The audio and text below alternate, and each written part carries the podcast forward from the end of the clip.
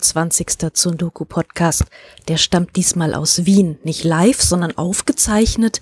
Ich saß mit dem Autor Michael Ziegel-Wagner im Servitenviertel vor der Servitenkirche.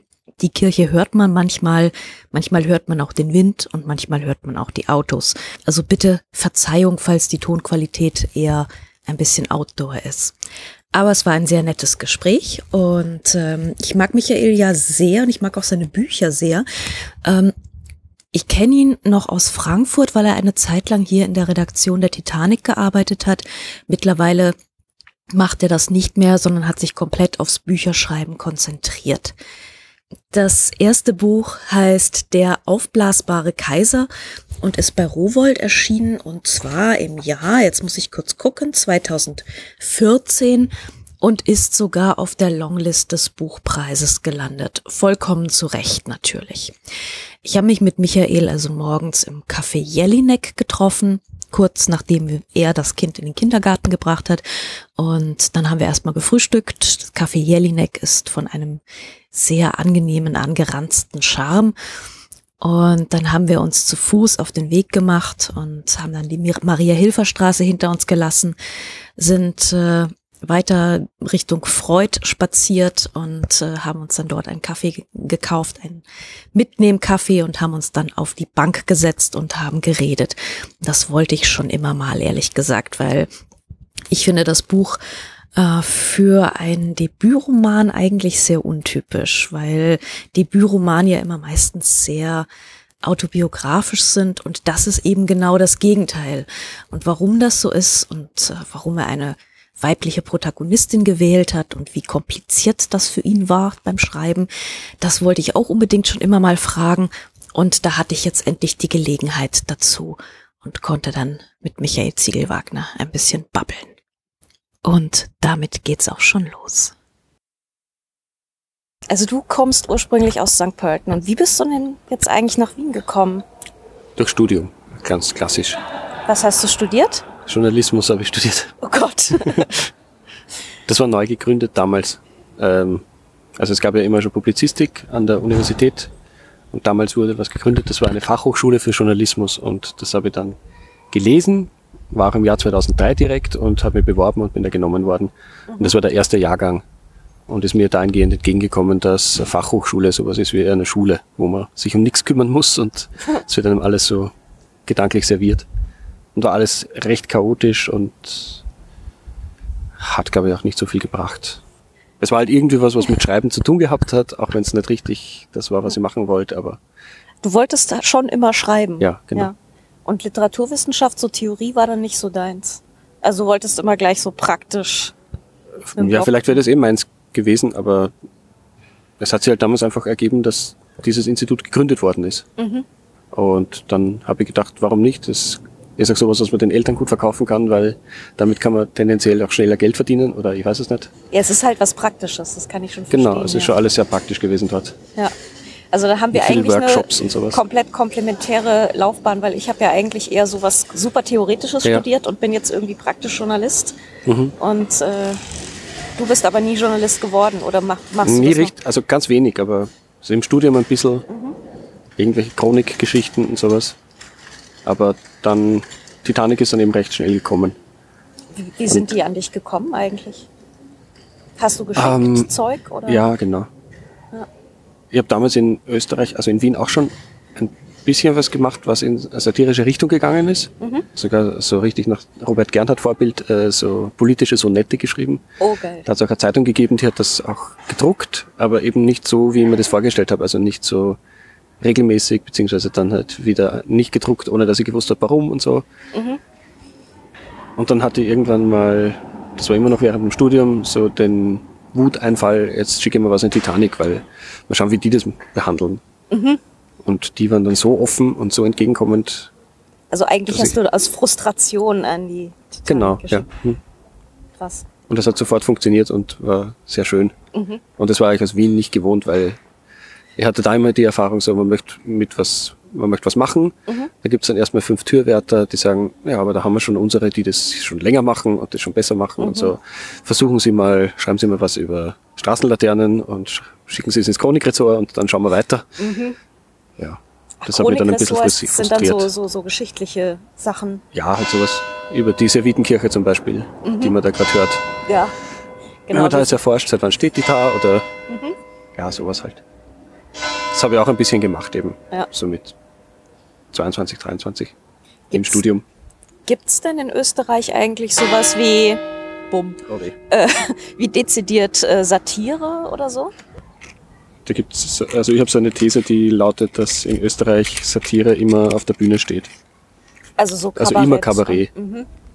Was halt tendenziell dann auch oft recht gut ist, aber für geschriebene Satire sehe ich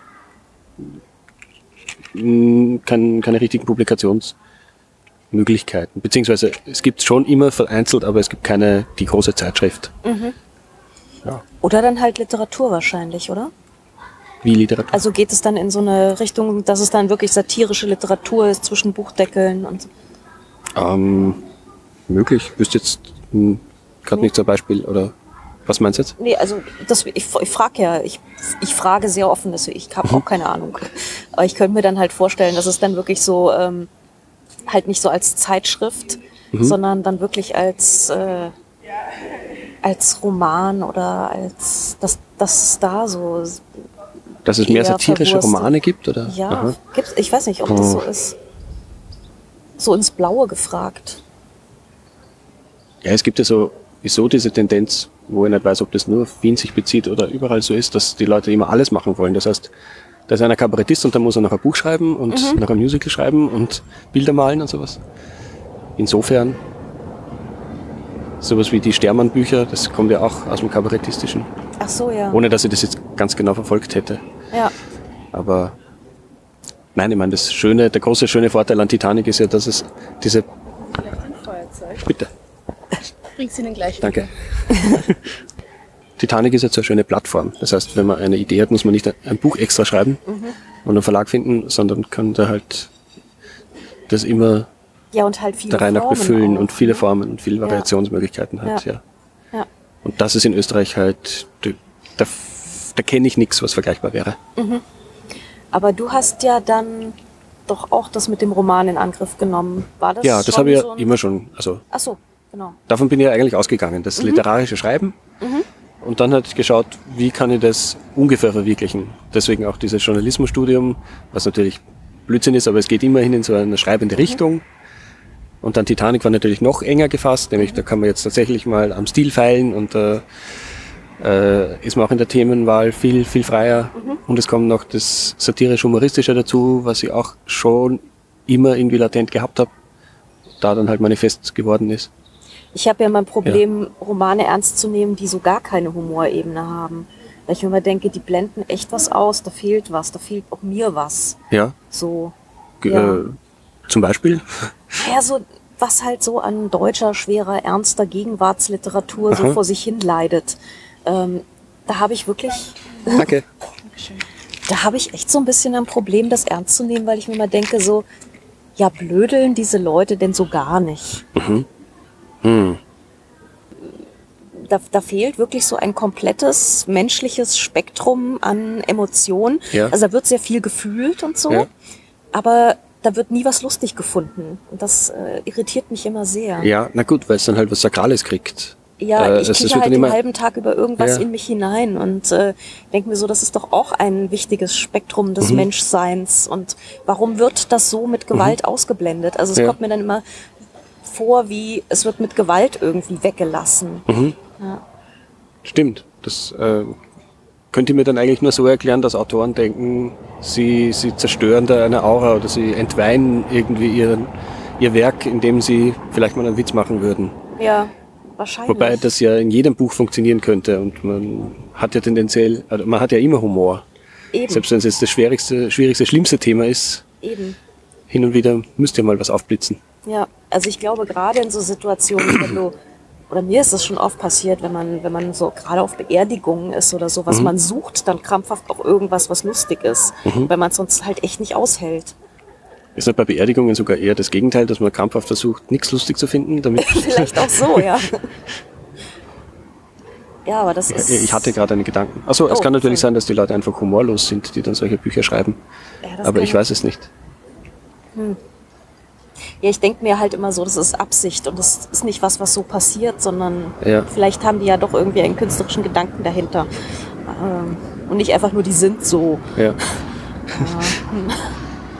Gut, da ist man dann in so einer Art schreiberischen Strategie drin.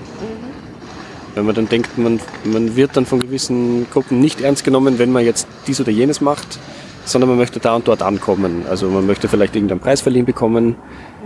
Und wenn dann jemand denken könnte, das ist ja nur ein Spaßbuch, dann wird schon mal gar nicht in Erwägung gezogen. Oder? Aber für dich Keine war das schon immer irgendwie was, wo du auch wirklich hin wolltest, so das Komische. Hm, Was ich hin wollte, war immer das Literarische. Ah. Nee, Also was heißt hinwollen? Ähm, so eine, eine, eine, ja ebenso diese, diese Zugehörigkeit suchen oder hm. was anstreben, gut finden. Gut, gut finden und nachmachen ist ja auch unterschätzt. Das ist äh, nicht nur unterschätzt, sondern vor allem, das sollte man sich eingestehen, dass man das, das ständig macht. Ja. Dass man ständig Dinge versucht, genauso nur besser zu machen wie irgendwer anderer. Oder aber da gibt es auch so einen Satz von Hans Zippert, der irgendwann gemeint hat, jeder, der anfängt, ist zuerst einmal zu 90 Prozent ein Kopist und dann kommt es halt irgendwann eh von selber raus. Ja, ja, Ja. Ja klar. Darf man sich auch gar nicht so viel Sorgen machen, glaube ich. Ja. Ja, und das Satirische war bei mir, das war wahrscheinlich aus, irgendwie aus Notwehr, so. Notwehr gegen? ja, so gegen, weiß nicht, gegen das Leben allgemein oder wie ich es empfunden habe. Das kann ich aber So. schon nachvollziehen. Ja. ja, doch. So, wenn man so ein bisschen hadert und nicht weiß, wohin Mhm. mit sich oder so, dann. Und das Satirische ist ja nicht immer nur das Lustige. Nee. Es gibt ja auch, es gibt ja auch ganz bittere Satire. Ich glaube, das ist sowieso, also das ist, glaube ich, auch die, die ich irgendwie besser verstehen kann, so diese Notwehrsatire. Dieses, äh, mir bleibt eben gerade nichts anderes übrig. Mhm. Ja. Also kann ich auch so, so, so ein Ergeben in die Satire vielleicht. Mhm. Naja, es ist, es ist ja eigentlich die Waffe gegen, also es kopiert das Starke und Mächtige und ist aber auch die Waffe dagegen. Weil was ist denn Satire letztlich? Das sind ja nur Buchstaben irgendwo. Oder Worte, die man auf irgendeiner Bühne sagt. Aber dann ist ja Das ist das, ja nicht- das Mächtige wäre ja auch nur Buchstaben. Nö, das Mächtige sind ja Dinge, die, also Gesetze und, und Herrschaften und Und das ist ja kopiert- alles ganz real. Und das kopiert die Satire mit Buchstaben. Ja, die, die schleudert halt zurück, oder? Ja. Nicht? ich weiß es nicht. Ich weiß es auch nicht, ehrlich gesagt. Aber vielleicht finde ich das noch raus. Also ich habe ja auch sehr viele Arbeitshypothesen Mhm. und äh, Dinge, die ich einfach noch nicht weiß oder noch nicht fertig durchdacht habe. Und Mhm. das kriegt man auch nicht in den nächsten zehn Minuten wahrscheinlich raus, sondern Nee. das sind dann auch so Lebensprojekte. Das wäre so eine Arbeitshypothese. Also zum Beispiel eine Arbeitshypothese, die habe ich auch in diesem Podcast schon mal erwähnt, ist zum Beispiel die, die Gernhardtsche Kitsch-Definition. Oh, wie geht die? Und die äh, Gernhardt sagte irgendwann in der Poetikvorlesung mal, Kitsch ist ungenau gefühlt. Mhm. Und ich versuche sie seitdem anzuwenden und bisher hat sie immer gepasst. Weil es so wahnsinnig, ich finde es wahnsinnig schwierig, Kitsch zu definieren. Und bisher kam ich mit dieser Arbeitshypothese am besten klar und sie hat doch auch bisher am besten gefasst, gepasst, aber ich versuche es immer wieder anzuwenden und einen Fall zu finden, wo es nicht hinhaut. Aber bisher, bisher haut's hin, aber vielleicht Ungenau. ungenau gefühlt. Ja. Hm? Also ich würde sogar sagen, gedankenträg gefühlt. Das heißt, man entleiht sich ja, beim Kitsch entleiht man sich ja irgendwo ein Gefühl, oder? Ja. Ja. Es hängt natürlich auch von der Person selber ab. Also wenn jemand noch nie ein Wort gelesen hat und dann schreibt er ein Gedicht und da reimt sich Herz auf Schmerz, dann kann man dem schwer vorwerfen, dass es kitschig ist, weil der ja gar nicht gewusst hat, was er macht. Für den ist es einfach originell. Ja. Ja, Gedankenträg, ja. Passt da vielleicht. Und handwerklich nicht wirklich durchdacht gefühlt. Hm. Ja. Ja, aber das Ich meine, solche es, es, gäbe, es gäbe halt dann immer jemanden, der kommt und sagt, ja, aber das ist immer noch nicht so originell, weil das habe ich schon dort und dort gelesen. Also Ja. noch gebildetere könnte der vielleicht dann immer Kitsch vorwerfen. Aber Kitsch ist ein interessanter Begriff, weil es will ja was. Es will ja, es will ja Kunst oder es will ja nur halt irgendwie auf einer Abkürzung, oder? Ja. Es geht irgendwie nicht komplett bis zum Ende. Mhm. sondern nimmt irgendwo eine Abkürzung, ja. Ja, deswegen passt es wahrscheinlich mit der Trägheit ganz gut. Ja, aber ich denke, dass ich sowas wie Kitsch oder Satire, das ist, das ist sowas Komplexes. Da braucht man, glaube ich, auch wirklich Jahre, um das so zu verstehen und zu durchdenken. Und das ist wirklich so, das sind so, so Prozesse, die man so mit sich rumschleppt. Also ich zumindest schlepp das so mit mir Ja. rum und werde immer klüger dabei, hoffentlich. und kriege immer mehr, mehr Schärfe rein, Ja. vielleicht. Ja. Ja, Satire ist ja auch ganz kompliziert, weil es da Ansätze oder Ansichten gibt. Es wäre eine Lebenseinstellung, was ich auch schon wieder einen kitschigen Gedanken finde. So von wegen, man ist jetzt immer auf, äh, man hat jetzt immer die Stacheln aufgestellt und ist, äh, wie, wie sagt man da, sitzt immer, ist immer auf Draht und hat immer die Schärfe, aber das stimmt, finde ich ja auch wieder gar nicht. Es kann ja auch eine Launensache sein oder man sagt einfach, es ist ein Genre. Ich kann was satirisch betrachten oder ich kann etwas empathisch betrachten, wobei das jetzt auch wieder kein Gegensatz sein muss. Ach, es ist kompliziert. Es ist wirklich kompliziert, ne? Ja. Also Satire ist ja auch Empathie, wenn sie gut gemacht ist, finde ich. Wenn du einen Gegenstand von innen so sehr durchdringst, dass du den Zuschauern zeigst, so hier bricht's aber zusammen, dann musst du ja zuerst ganz viel Empathie aufwenden. Du musst dir zuerst reindenken in die, in den ganzen Wahnsinn. Ja, es ist ja nicht nur kaputt machen, sondern es ist auch so ein bisschen die Sollbruchstelle finden. Genau, mal, kaputt ne? machen ist so von außen mit der Abrissbirne, aber das kann ja jeder. Aber, also ich wollte jetzt gar nicht, aber weil du vorher über das Buchschreiben geschrieben, äh, gesprochen hast, ähm, ich habe ein Buch geschrieben, in dem Monarchisten vorkommen und da fände ich, da ist halt auch langweilig zu sagen, das sind äh, irgend- irgendwelche Spinner, die wollen halt was, was schon längst vorbei ist und wir machen uns jetzt schön gegenwärtig republikanisch lustig über deren Ideen.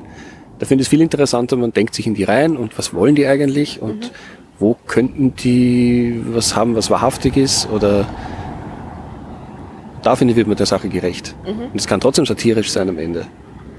Aber Ist es braucht es ja erst, es auch. braucht erstmal das Reinklettern. Ja. Ja. Wie kamst du, ähm, das ist immer so ein bisschen so eine blöde Frage, so, wie sind sie denn auf den Gedanken gekommen? Aber gab es irgendwie so, äh, hattest du Begegnung mit, mit Monarchisten? Ja. Ja? Ja. Zwar ziemlich, wahrscheinlich. Ja, ziemlich genauso, wie es im, im zweiten Kapitel dann drin steht. Äh, inklusive Kl äh, Klingelschild, oder? Ähm, am Klingelschild war irgendwas anderes. Nein, es war ein Freund, der mir, ein Freund, den ich von der Schule gekannt habe, der übrigens mich auch zu Titanic gebracht hat, weil bei dem habe ich zum ersten Mal in meinem Leben Titanic-Hefte gelesen. Und der hat mir irgendwann mal darauf hingewiesen, dass es ein Monarchistentreffen gibt in Wien. Und Okay. zum damaligen Zeitpunkt habe ich auch noch gependelt, habe in Niederösterreich gewohnt und in Wien studiert.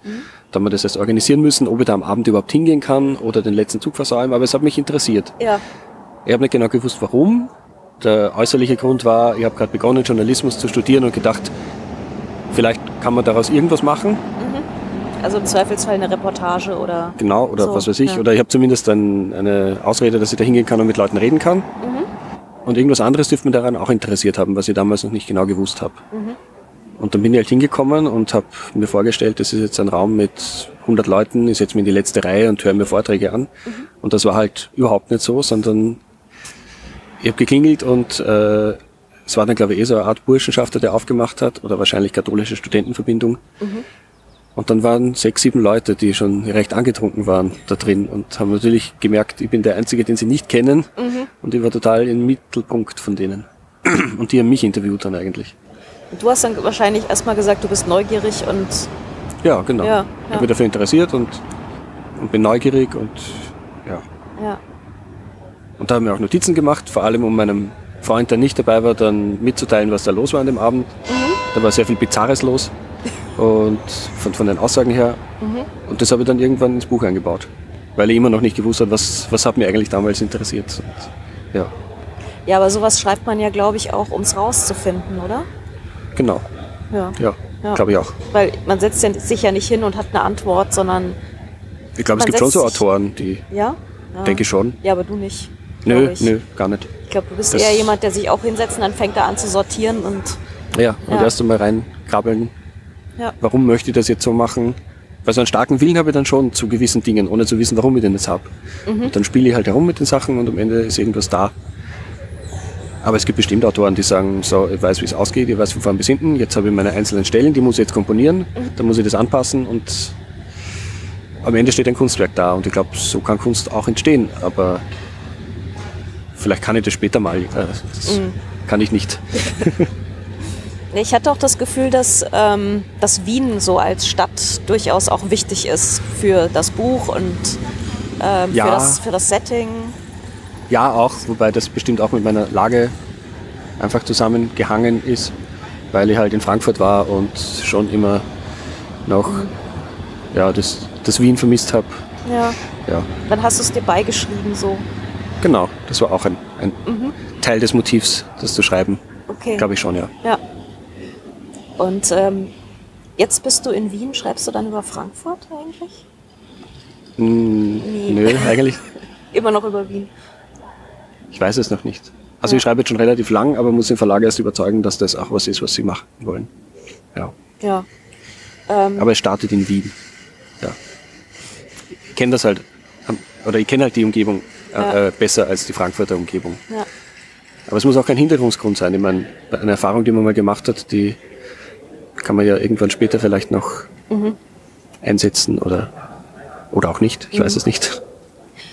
Wir sind ja jetzt äh, heute so ein bisschen spazieren gegangen. Wir waren im Kaffeehaus. Ähm, du bist in Hauseingänge reingegangen und äh, Ja, du auch. ich, auch, ich, bin, ich bin dir natürlich hinterhergelaufen. Äh, wir haben Schilder gelesen. Ähm, ist das sowas, was du, was du gerne und viel machst, um die Gegend zu erkunden und rumzulaufen und zu gucken und äh, solche kuriosen Sachen zu sammeln? Also gehört Ähm, das so ein bisschen zur, zur, also zur, zur Materialsammlung dazu, dieses Rumstreifen und Rumgucken? Also nicht gezielt, aber Mhm. machen tue ich das auf jeden Fall. Aber es ist nicht so, dass ich mir da Notizen mache und sage, so, wo könnt ihr jetzt dies und jenes verwenden? Mhm. Ich glaube, es geht, wenn es tatsächlich Vorbereitung zum Schreiben ist, geht es eher darum, sich in eine Stimmung zu versetzen. Weil es Aber- gibt ja Leute, die zum Beispiel eher Material in Büchern finden, Mhm. andere reden mit Leuten, andere gehen spazieren. Ich bin eigentlich gar kein Recherchierer.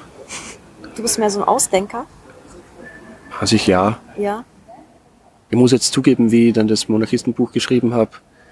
Ich habe dann schon ein paar Bücher gelesen von eben bekennenden Monarchisten oder irgendwelchen anderen Reaktionären, um mir da so Gedanken zu holen, auf die ich vielleicht selber nicht gekommen wäre beim Reindenken.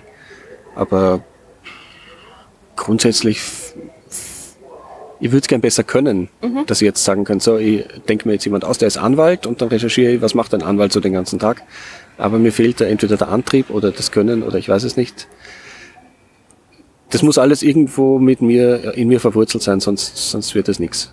Ja sonst Denke ist mir es halt immer. auch, ja, ich kann das schon verstehen. Das ist dann sowas, man merkt bei vielen Büchern auch, dass es so sehr sauber durchrecherchiert ist und sehr angelesen ist. Ja. Und dann ist es auch irgendwie mit ordentlich Metaphern angereichert Mhm. und ist dann irgendwie so, aber eben so ein anrecherchiertes Buch. Ja. Das, ich, ich finde, man merkt das auch. Wenn ich jetzt ganz gemein pauschal sagen würde, dann würde ich sagen, das sind dann Bücher, die Journalisten sehr gut gefallen, weil sie halt merken, ah, das ist meine Arbeitsweise Ja. und es ist Kunst dabei.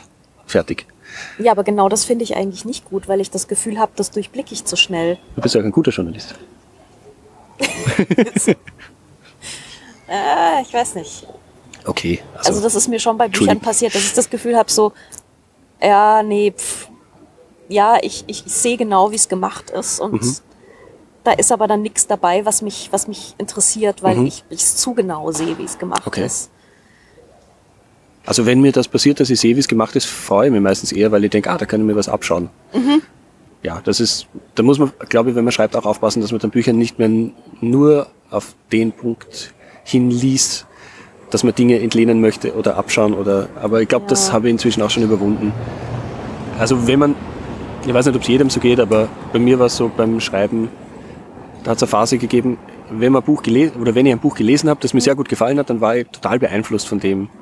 In dem Moment ist dann so Schreiben das einzig mögliche Schreiben, was natürlich Blödsinn ist. Und wenn man ein bisschen was dann schon selber gemacht hat, dann kommt man davon wieder weg.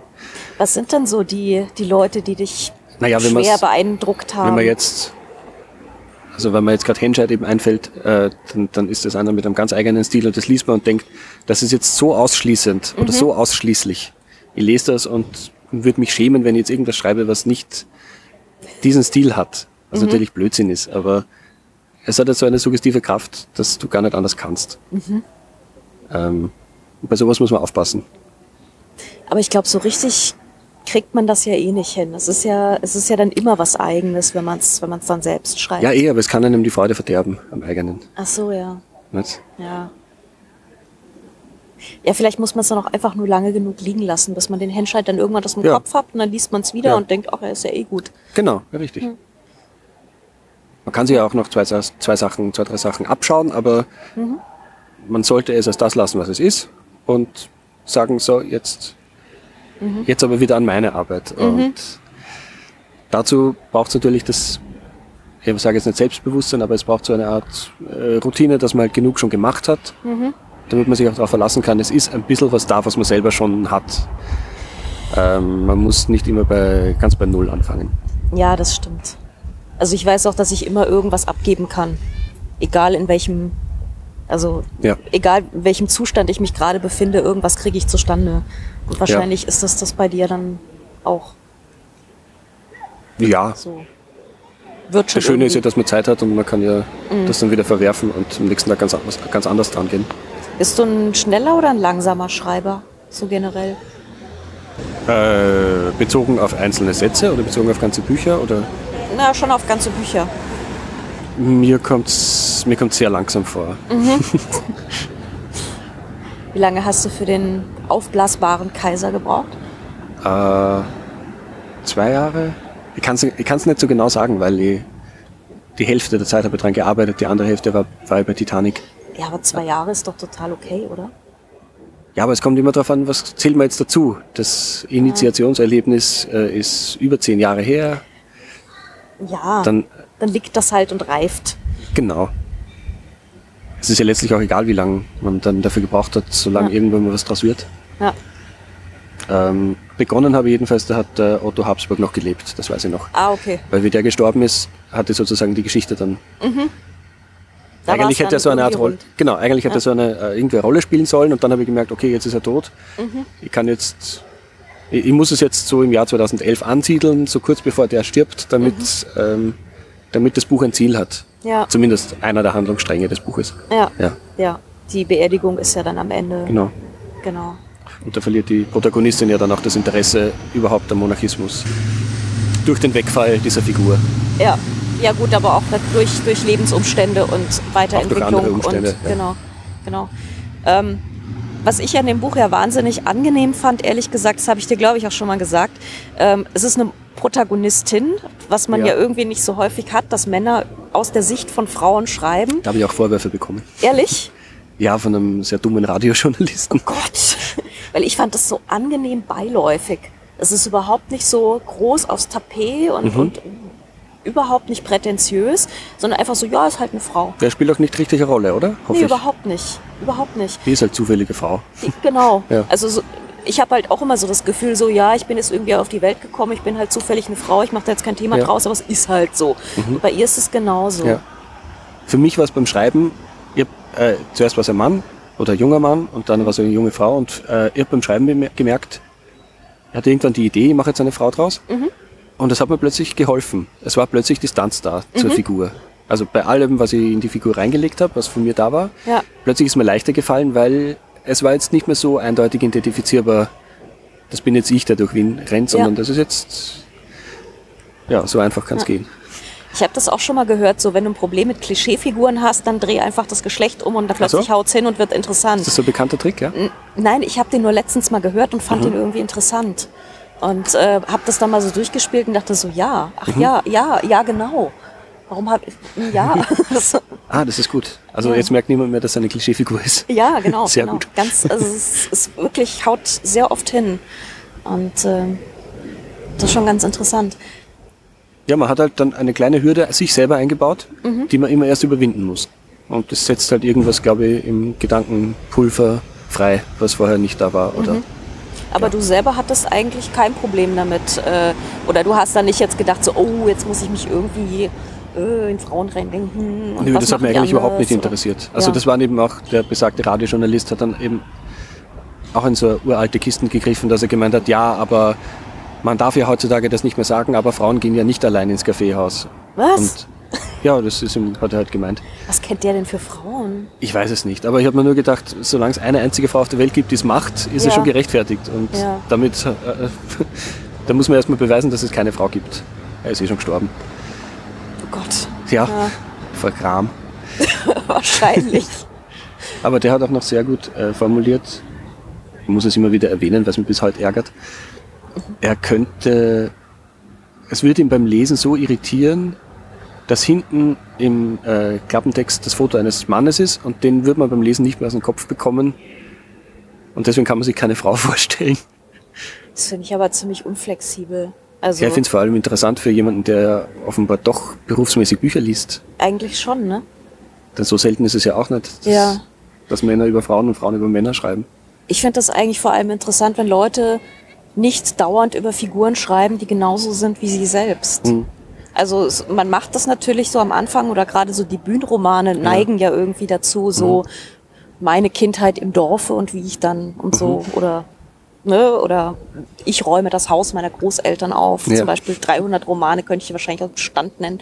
Also ich glaube, da neigt man so dazu, ähm, sehr nah oder sehr autobiografische Figuren zu verwenden. Mhm. Ja, Ähm, ich finde dagegen auch eigentlich nichts zu sagen, weil ich habe ja vorher schon gemeint, dass ich ein schlechter Recherchierer bin und äh, alles irgendwie aus der Autobiografie rausholen muss. Das, also nicht unbedingt immer nur ich, aber halt alles aus meiner Umgebung. Ähm, also ich will es niemand vorwerfen. Aber wenn es halt eins zu eins erkennbar ist, ja. Ich glaube, der Nabokov hat irgendwann gesagt, das erste Buch hat man sozusagen frei. Da ja, darf man autobiografisch schreiben und Ja. dann soll man gefälligst was anderes machen. ja. Ja, ich, ja, Wobei ich jetzt genau. nicht wusste, ob sein erstes Buch, ich weiß jetzt gar nicht, was es ist, aber ob das dann autobiografisch ist. Ich Die weiß es große Autobiografie hat er erst später Nicht. Ja. geschrieben. Stört dich? Oder? Nein, überhaupt nicht. Rauch ruhig weiter. Ich trinke meinen Kaffee, Meine ist schon leer. meinen handgefilterten Kaffee. Mhm. Aber ähm, ist das nochmal sowas, was dich wirklich interessieren würde? So sowas autobiografisches mit äh, Jugend in St. Pölten oder so? Naja, wenn man die Frage so formuliert. Ja gut, das klingt nicht so richtig attraktiv, ne? ja. Ja. Na, attraktiv wäre mir wurscht, aber das ist ja dann, dann würde ich ja schon zugeben, dass ich das dann mache, aber Hm. ich habe eigentlich nichts gegen Familienromane grundsätzlich. Mhm. Es hat halt, glaube ich, in den letzten 10, 15 Jahren sehr, sehr viele davon gegeben, Mhm. wo jeder dann seine eigene Familiengeschichte wahnsinnig interessant findet. ja. Aber ich glaube, es ist grundsätzlich schon was Interessantes. Es ist Also- wahrscheinlich auch schon so die Be Beschäftigung mit dem, wo komme ich eigentlich her und welche Leute waren vor mir und machen mich jetzt so aus. Ja, wenn es nicht nur um einen selber geht, sondern wenn man irgendwas auch erzählt über, ähm, wie kommt die Zeit zustande, die es heute gibt, wo kommt Mhm. das alles her. Also wenn es ein bisschen exemplarisch ist, dann glaube ich, ist es schon, hat es schon seine Rechtfertigung. Seine Gerechtfertigtheit. Ja. Heit- Heitung. Was ist denn Also die Buddenbrooks erzählen ja nicht nur von der Familie Mann, oder? Da geht es ja um geht- ähm, ja, den Abstieg des, was weiß ich, ja kaufmännisch dann sowas, interessierten Bürgertums. Genau, da ist dann noch was Großes, Allgemeines Genau. drumherum gewickelt. Und, Und am Ende ist dann sowieso die absolute Verfeinerung und es geht ins Künstlertum und Mhm. dann müssen die alle aussterben, Genau. weil der Künstler nicht mehr lebensfähig ist oder so irgendwie. Ja, das sind dann so ganz, ganz große Fragen, ne? So Kunst und Leben und so. Das war ja bei Thomas Mann immer ziemlich Mhm. Ja, das ist ja durchgehend immer die. Frage. Genau, ja. Der Neid auf die, die keine Kunst brauchen zum Leben. Ja. Gibt's auch so eine, so eine Frage, die dich umtreibt? Irgend so Puh. eine grundsätzliche Frage, die du dir stellst? Puh, was?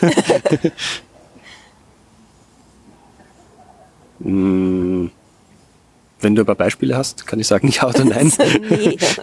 Aber sowas Äh. wie, ähm, ich weiß es nicht, also sowas wie, äh, ähm, wie sollen wir leben? Was macht mich aus?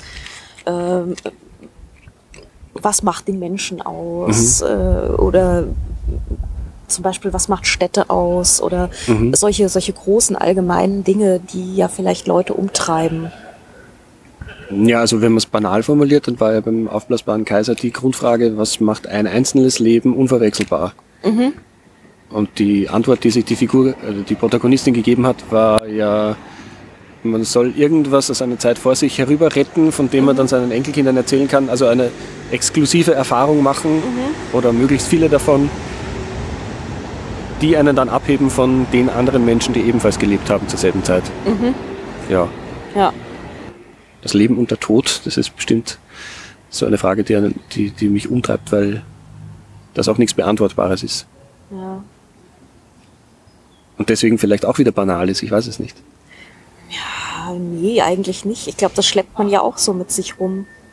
Ziemlich lange. Ja, also wenn man als nicht religiöser Mensch sich diese Fragen stellt, dann, ah, dann wird es eigentlich immer erst interessant. Dann wird's komplex, ne? Ja. Weil dann, ja, da gibt's so keine niedergeschriebenen Antworten. ja. Ja. Höchstens in der Literatur, wenn man da vielleicht welche finden kann. ja, aber wer, soll denn kompetent sein, darüber zu antworten? Äh, Also, Der kompetent ist ja eh keiner. Also, Eben. also auch wenn du Eben, religiös bist, dann, dann, dann nennst du Leute für kompetent, aber naja, aber dann habe ich die Frage für mich beantwortet. ja. Also da, braucht sie dann nichts mehr. Aber Ja, das Schöne ist ja, der allerklügste Mensch kann darüber jetzt mehr sagen als ich. Ja, und- weil du kannst es ja immer nur für dich selbst beantworten. Ja, ich kann es ja gar nicht so. beantworten. Was soll denn das überhaupt, dieses geboren werden und dann wieder sterben und also schon der Gedanke, dass einem da wer so ein Happen Leben hinwirft und dann ist es, kriegt man es aber wieder weggenommen. Das ist schon eigentlich perfide, ne? Das ist perfide Ja. und inkludiert aber auch schon wieder so einen religiösen Gedanken, nämlich es gäbe da jemanden, der einem das gibt. Also es gibt einem ja niemand. Es Nee. passiert halt. Und dann muss man damit noch irgendwas anfangen. Oder muss man ja nicht, aber Nö, aber so Natur als Idee ist halt auch zu abstrakt. Damit kann man auch nicht so viel anfangen. Oder die Evolution oder so. naja, die hat halt, die hat halt so eine Logik aus sich heraus, oder? Aber keinen Sinn. Ja, nee. Nee. Also wie ein, was weiß ich, äh, wie heißen diese Bahnen, wo du oben eine Kugel reinwirfst und unten kommt sie wieder raus? Ich mein, So Flipperautomaten oder ach nee, so, so Murmelbahnen. ja, für Kinder, genau. Ja, ja. Ja, Weil das hat auch irgendwie eine Logik. Also du schmeißt was rein und es kommt Mhm. wieder raus, aber irgendwas Transzendentes ist da auch nicht dahinter. nee, ne? Es ist halt da. Ja. ja. Das ist ja auch wieder so ein Klischee, dass sich, dass so Wiener auch so ein bisschen morbide und sich mit dem Tod befassen und Ja, das äh, wisst ihr auch gar, wo das herkommt. ja, ne? Ist das ein Klischee oder ist, ist da was dran? Naja, ich bin ja kein Wiener. Naja, du Ich bin ja erst seit zwei Jahren. Ja, aber bin ja auch durchaus friedhofsinteressiert. Also sicher Ja, ein so Klischee, aber ich glaube, so falsch ist es auch nicht, weil es kokettieren halt auch viele mit dem Klischee. Viele Wiener. Aber wo Also- kann das herkommen? Äh, warum sagt man das dem Kölner nicht nach? Ja, ich weiß es komisch, nicht. Ne? Ja, ich weiß nicht. Hier, also ich war mal Das Katholische kann es nicht sein. Ich war halt in diesen, in diesen Habsburger Gruften und äh, in die Kapuzinergruft. Kapuzinergruft, schön, genau. gell? Ist super schön. Aber es ist halt, das gibt's halt nirgendwo sonst. Ne? Mhm. So in dieser wuchtigen Bleisargform und dann geht man zu diesem Sissi-Grab Mhm. und dann liegen da irgendwie 25.000 Blumen von Menschen, die, die das sehr frisch dahingelegt Ja. haben. Also es ist schon beeindruckend. Hast du das gesehen von Maria Therese und ihrem Mann? Das ist ja sehr wahnsinnig prächtig. Das sind die ja selber noch nachgebildet in Statuenform und äh, Mhm. Diese er stehen gerade auf.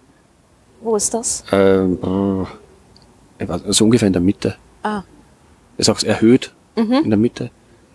Und davor steht der, so der Sarg vom Sohn von Maria Theresia, Mhm. von diesem aufgeklärten Absolutisten Josef II. Der ist ganz schlicht. Mhm.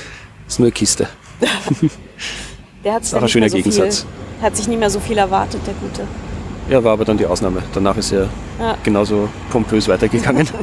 Weiter gestorben worden. genau. Ja. Ja, ich fand ich auch den Zentralfriedhof ehrlich gesagt sehr schön. Da war ich vor ein paar Jahren mal. Mhm. Und ähm, der wird ja auch noch ganz, ganz prächtig repräsentiert. Also steht dann auch auf den Gräbern immer so die halbe Lebensgeschichte, Ja. wo der Mann Botschafter war und Mhm. Ob er irgendwas besessen hat, ob Ja. er Realitätenbesitzer war oder Ja. nicht und so. Ich finde das ja schon sehr, sehr nett. Das hast du auf allen Friedhöfen eigentlich. Äh, auch bei dem Baumgartner Friedhof, in dessen Nähe ich wohne. Mhm. Da steht dann halt, was nicht, Hausbesitzer oder Bäckermeister im Ruhestand oder Postmeistersgattin oder Witwe oder was. Mhm. Ja, genau, genau. Genau, die Frauen sind dann immer Frau, Frau Dingsbums Witwe. Mhm. Ja, genau. Aber Hauptsache, du hast halt irgendwie noch so dein Titelchen und deine, Mhm. deine Zugehörigkeit und deine Schublade und so. Ich wollte mal was, irgendwas schreiben über Grabsprüche. Weil ich habe mal so einen Blöden gelesen. mich so geärgert. Der hat geheißen, der Tod ist die leichtere Art des Lebens. Das, Das fand ich so betrügerisch und gemein und das was soll denn das heißen? Dämlich, ja. ja, hau dich gleich hin. Alles andere Ja, oder ist freu dich eh doch- freu dich doch drauf, oder- Ja. Und dann nur so zwei unvergleichbare Sachen. Einfach sagen, das eine, äh, Apfel ist die leichtere Form von Birne. Also, Völlig schwachsinnig. ich habe leider keinen mehr gefunden, der so dumm war wie der. Aber kann man also nichts, Schon, schon wirklich keinen Sammelartikel drüber schreiben. Ja, muss man erstmal ein paar Sachen gesammelt haben. Ne? Das, ja. Ja, oder ich baue, ich baue nur den einen Spruch irgendwo ein. Hast du so ähm, Notizbücher oder sowas, mit, mit, Ja, habe ich schon. Ja? Also, wo du solche Dinge sammelst? Ah. Kleines aber das schwarzes- kriegt dann, das hat dann halt auch das Problem, da steht dann viel drin und dann möchte ich es irgendwo einbauen und dann muss ich erst suchen, ob ich es nicht eh schon verwendet habe oder ob es ausgestrichen ist. Und es wird dann alles ein riesengroßer Wust. Hast du äh, feste Schreibzeiten eigentlich? Äh, das beginnt jetzt ein bisschen, wo unser Kind im Kindergarten ist und dann ein paar Stunden frei sind. Okay. Aber eigentlich habe ich es nie gehabt. Ich habe es mir immer vorgenommen und ich habe es mir auch immer äh, Thomas Mann-mäßig so schön vorgestellt. Man steht auf, Ja. schreibt man drei Stunden, geht Mittagessen, legt sich hin, schreibt noch zwei Stunden und dann So der Feierabend, genau. Vollzeit-Schriftsteller, genau. eigentlich ein wunderbarer Gedanke, weil ich auch so was Beamtisches in mir habe. Aber es funktioniert bei mir nicht richtig, weil ich kann es ich kann's dann nicht richtig erzwingen. Und inzwischen bin ich, bin ich schon zu dem herabgesunken, dass ich sage, äh, ich bin schon stolz auf mich, wenn ich am Schreibtisch sitzen bleibe. also, auch wenn gerade nichts weitergeht, aber zumindest mich in die Situation versetzt zu haben, was machen zu sollen. Und irgendwas funktioniert dann doch oft. Noch. Also an irgendeinem Zipfel kann man dann nochmal vielleicht irgendwas Genau. rausfinden. Gut. Ja, dann haben wir jetzt schon eine Dreiviertelstunde Oh ja, gelabert. Das Mhm. ging jetzt irgendwie schnell rum. Ich danke dir sehr, dass wir hier auf diesem wunderschönen, wie heißt das, Servitenplatz? Servitenviertel, Servitenkirche, äh, wie der Platz heißt, weiß ich nicht. Im Servitenviertel Ja, es ist sitzen durfte. Doderer Gegend. Dodere, genau. Dodere habe ich nie gelesen, ehrlich gesagt. Ähm, lese mal die Merowinger, wenn du magst. Okay. Das ist ganz lustig. Doderer Merowinger. Ein Mann, der seine, äh, der seine eigene, sein eigener Vorfahr zu werden trachtet, indem er die Witwen seines Vaters und seines Großvaters heiratet. Also nicht seine leiblichen Vorfahrinnen, Ja. sondern junge Frauen, die dann immer, ja. Und der Mann möchte die totale Familie werden. und es gibt auch Szenen von einem Bürgerkrieg in einem Haus, wenn ich mich richtig erinnere. Mhm. Das also es ist ganz lustig. Und es hat auch seinen Ruf beschädigt. Das, oh, das Ah, klingt oder- tatsächlich lustig, ja. Gut, dann habe ich, äh, das ist sehr schön, weil normalerweise frage ich dann immer am Ende noch so, was soll ich lesen? Hast du noch irgendwie eine Idee? Achso, Und äh, dann kam das ja sehr organisch. okay. Oder es sei denn, du hast noch eine wunderbare Idee, was man hier Kennst du trinkt. Anton Reiser? Habe ich nie gelesen. Okay. Ist ein sehr schönes Buch. Gut. Gar nicht lustig. Gar nicht aber lustig. schon auch, naja, weiß nicht. Kann man das sagen? Es hat auch komische Momente, doch, aber Mhm. sehr, sehr, sehr traurig. Sehr schön. Sehr schön. Vielen Dank für das hier sitzen und mit mir reden.